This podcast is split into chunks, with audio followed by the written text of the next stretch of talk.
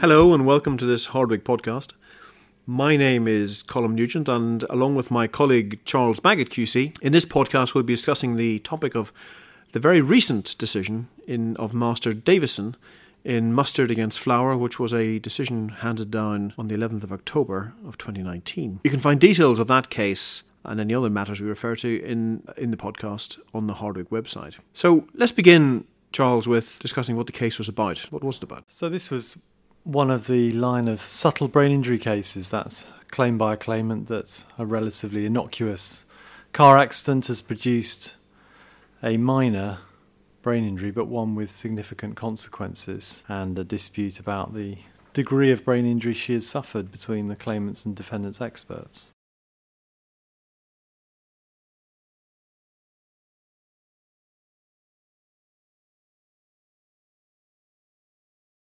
Well, the real issue here is about something that's been bubbling away in the background for some years, which is not covert recording of claimants by defendants, but covert recording by claimants of medical examinations. So they go along to an examination with the other side's expert and they covertly record that with a view to then potentially challenging what's in the expert's report based on producing a transcript of the conversation between expert and patient. It seems, looking at the decision, that there was a suggestion that the claimant's solicitors in this particular instance recommended to all his clients to record the expert's examination. And that seems to have influenced the way the defendant experts conducted the examination themselves. I think so, but I mean, how did the recording come about in this case? Well, it seems, um, looking at the uh, information contained in the fairly lengthy judgment that um, there was some indication from the def- claimant solicitors to their own client that um, that's something that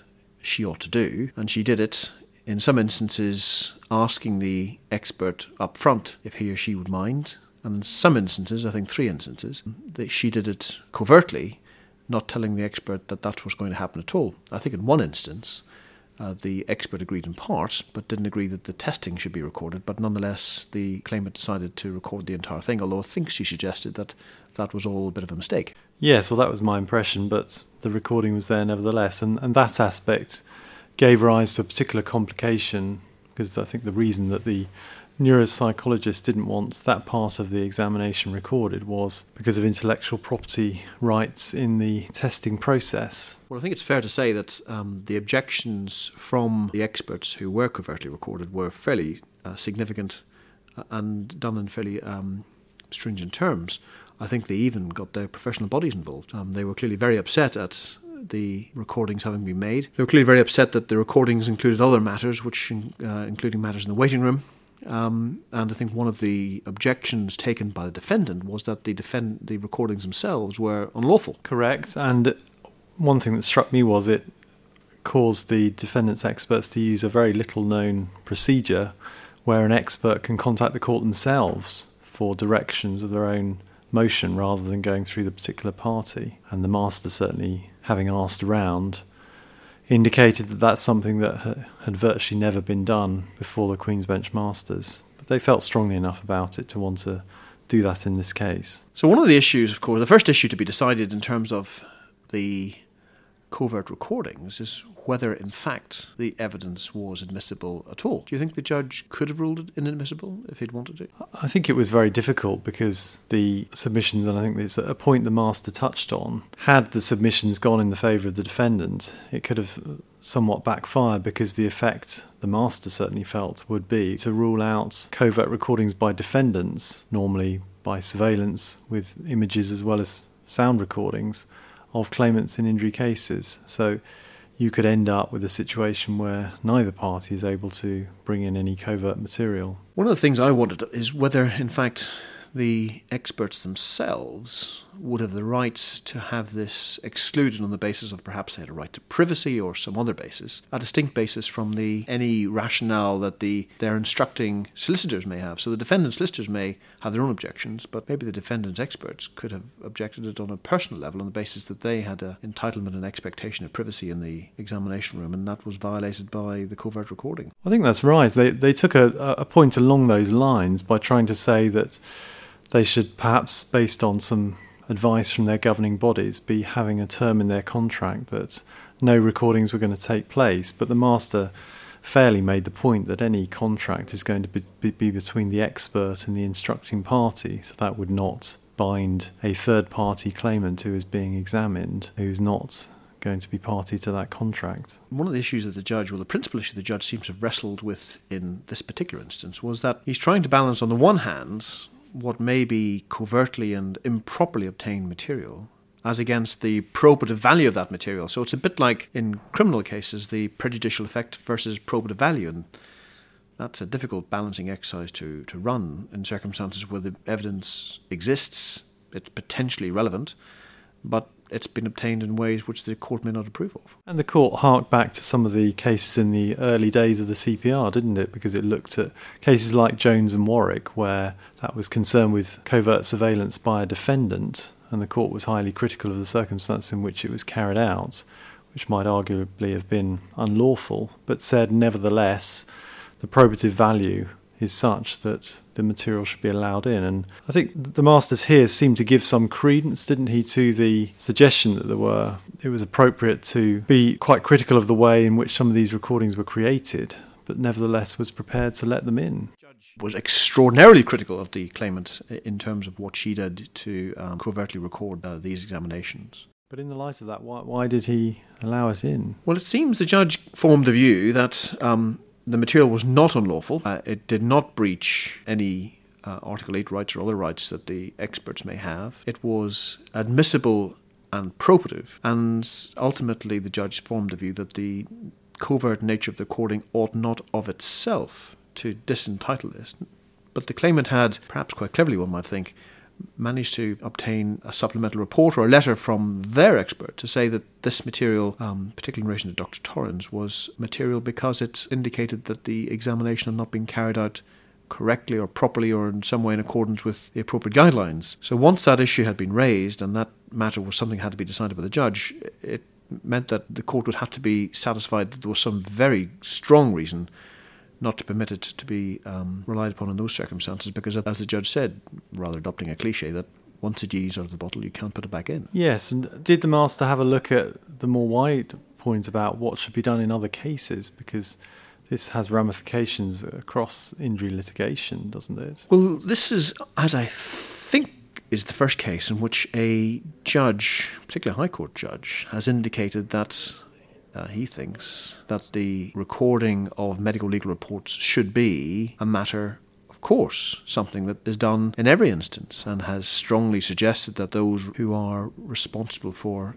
claimant litigation and defendant litigation get together, draw up a set of rules and guidelines, and this is done in every instance, or at least most instances, to avoid this particular type of problem whereby covert surveillance or covert recordings are made. And I can see that there's a lot of force in that because what happens next time I mean, these experts will now be aware of the fact that they may be covertly recorded. Covert, covert recording devices are very small. Do they automatically assume that every single examination they undertake is being covertly recorded? Do they record them all themselves just in case? Once, going back to what the judge said, once the genie's out of the bottle, what do you do? You have to either make rules that it can't be done at all, or you have to make rules that it is allowed. What you can't have, it seems to me, and I think the judge is right, is a ad hoc approach whereby if it's done, then we have these hearings, and if it isn't done, then we don't. But it's not a one way street, is it? There are some legitimate concerns to be had about recordings and potential pitfalls in relation to this, I would have thought, and I can see the sort of indications being given by the experts in this case being replicated by other experts, wouldn't they? And, and the concerns that if you start having recordings, then it puts people on a defensive footing, where, albeit this is not a doctor and patient relationship in the normal sense, particularly in circumstances where someone is investigating something like a brain injury, where you need to take a detailed history and really get under the skin of the case and, and the person you're talking to and examining, if there's a reticence there by expert or claimant that that process is going to be a less than satisfactory one.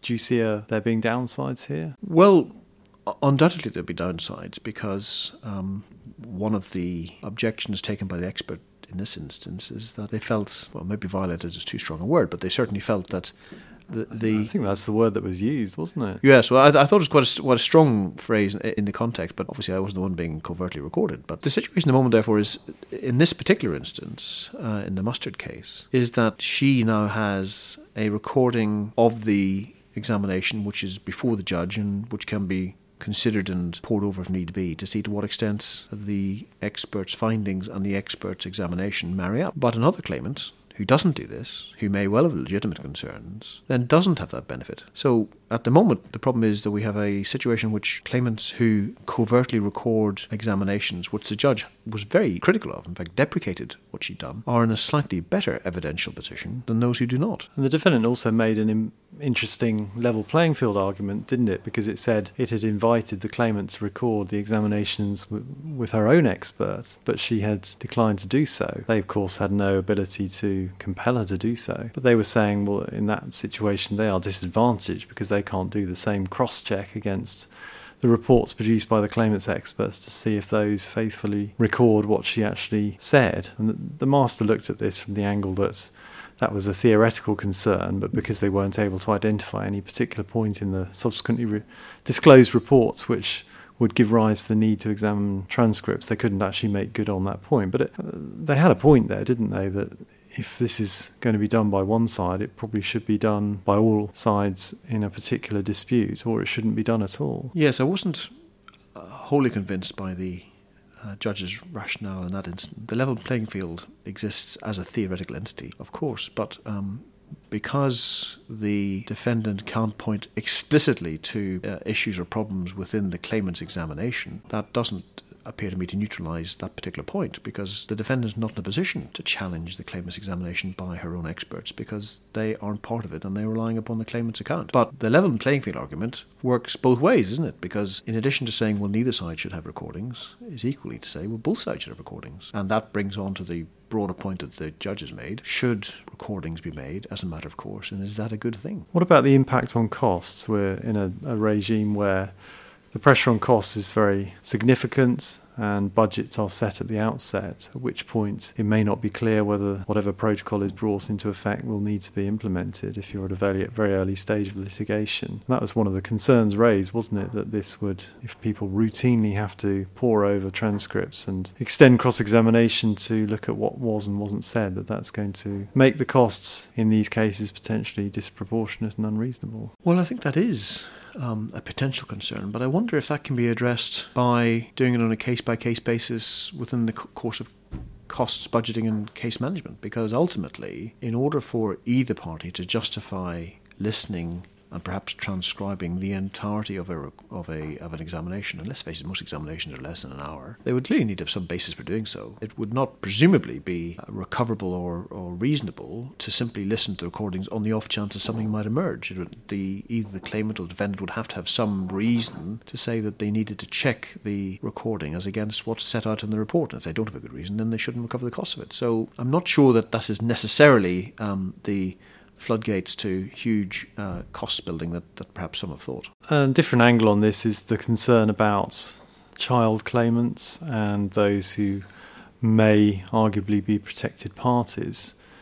Do you think that the court is going to have to, or any protocol that is put together by the representatives on both sides of the, the field, is going to have to apply different rules to those situations? Well, it's all going to turn down, isn't it, on, on the ultimate rationale behind why these recordings should be made. These recordings seem to be rare, at least as far as I can tell, but seem to be generated by concerns by mainly claimant solicitors that the uh, report will not accurately reflect what's said within the examination. And that, on one view, is very unfair to defendant experts who um, are therefore faced with an enhanced degree of scrutiny that the claimants experts don't have. So I wonder whether, in considering what you do about adults and children, whether the first thing to do is to understand whether, if a rule comes in, what the purpose of the rule is, why we are recording medical legal reports as a matter of course. What's the ultimate purpose? Once we identify that, then I think we can then identify whether child claimants or uh, adults under disability either should be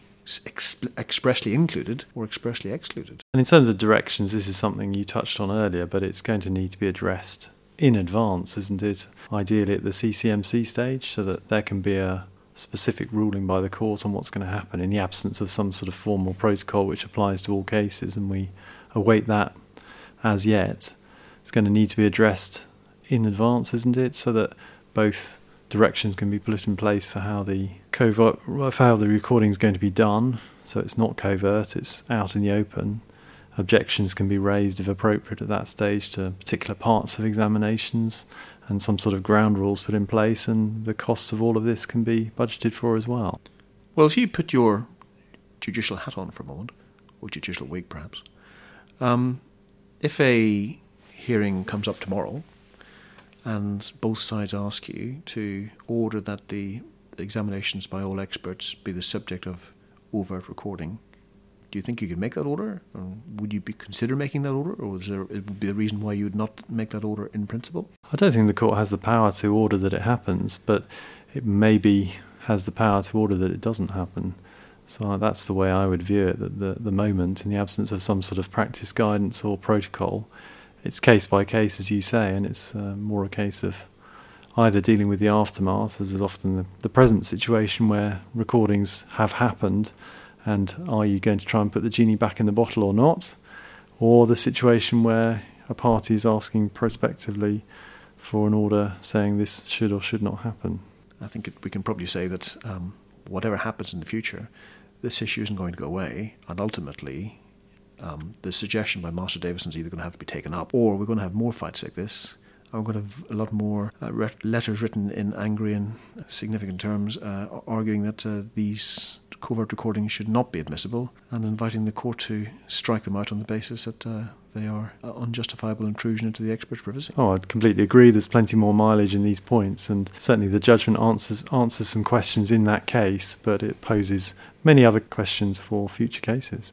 That concludes this Hardwicke podcast on the topic of the covert recording of experts arising from the decision of Master Davison in Mustard and Flowers. We hope you found it interesting and useful. You might like to subscribe to our podcast series by way of Apple Podcasts, Spotify, or whatever podcast medium you use, and you can also find out more information on the Hardwicke website, hardwicke.co.uk. Thank you for listening and goodbye.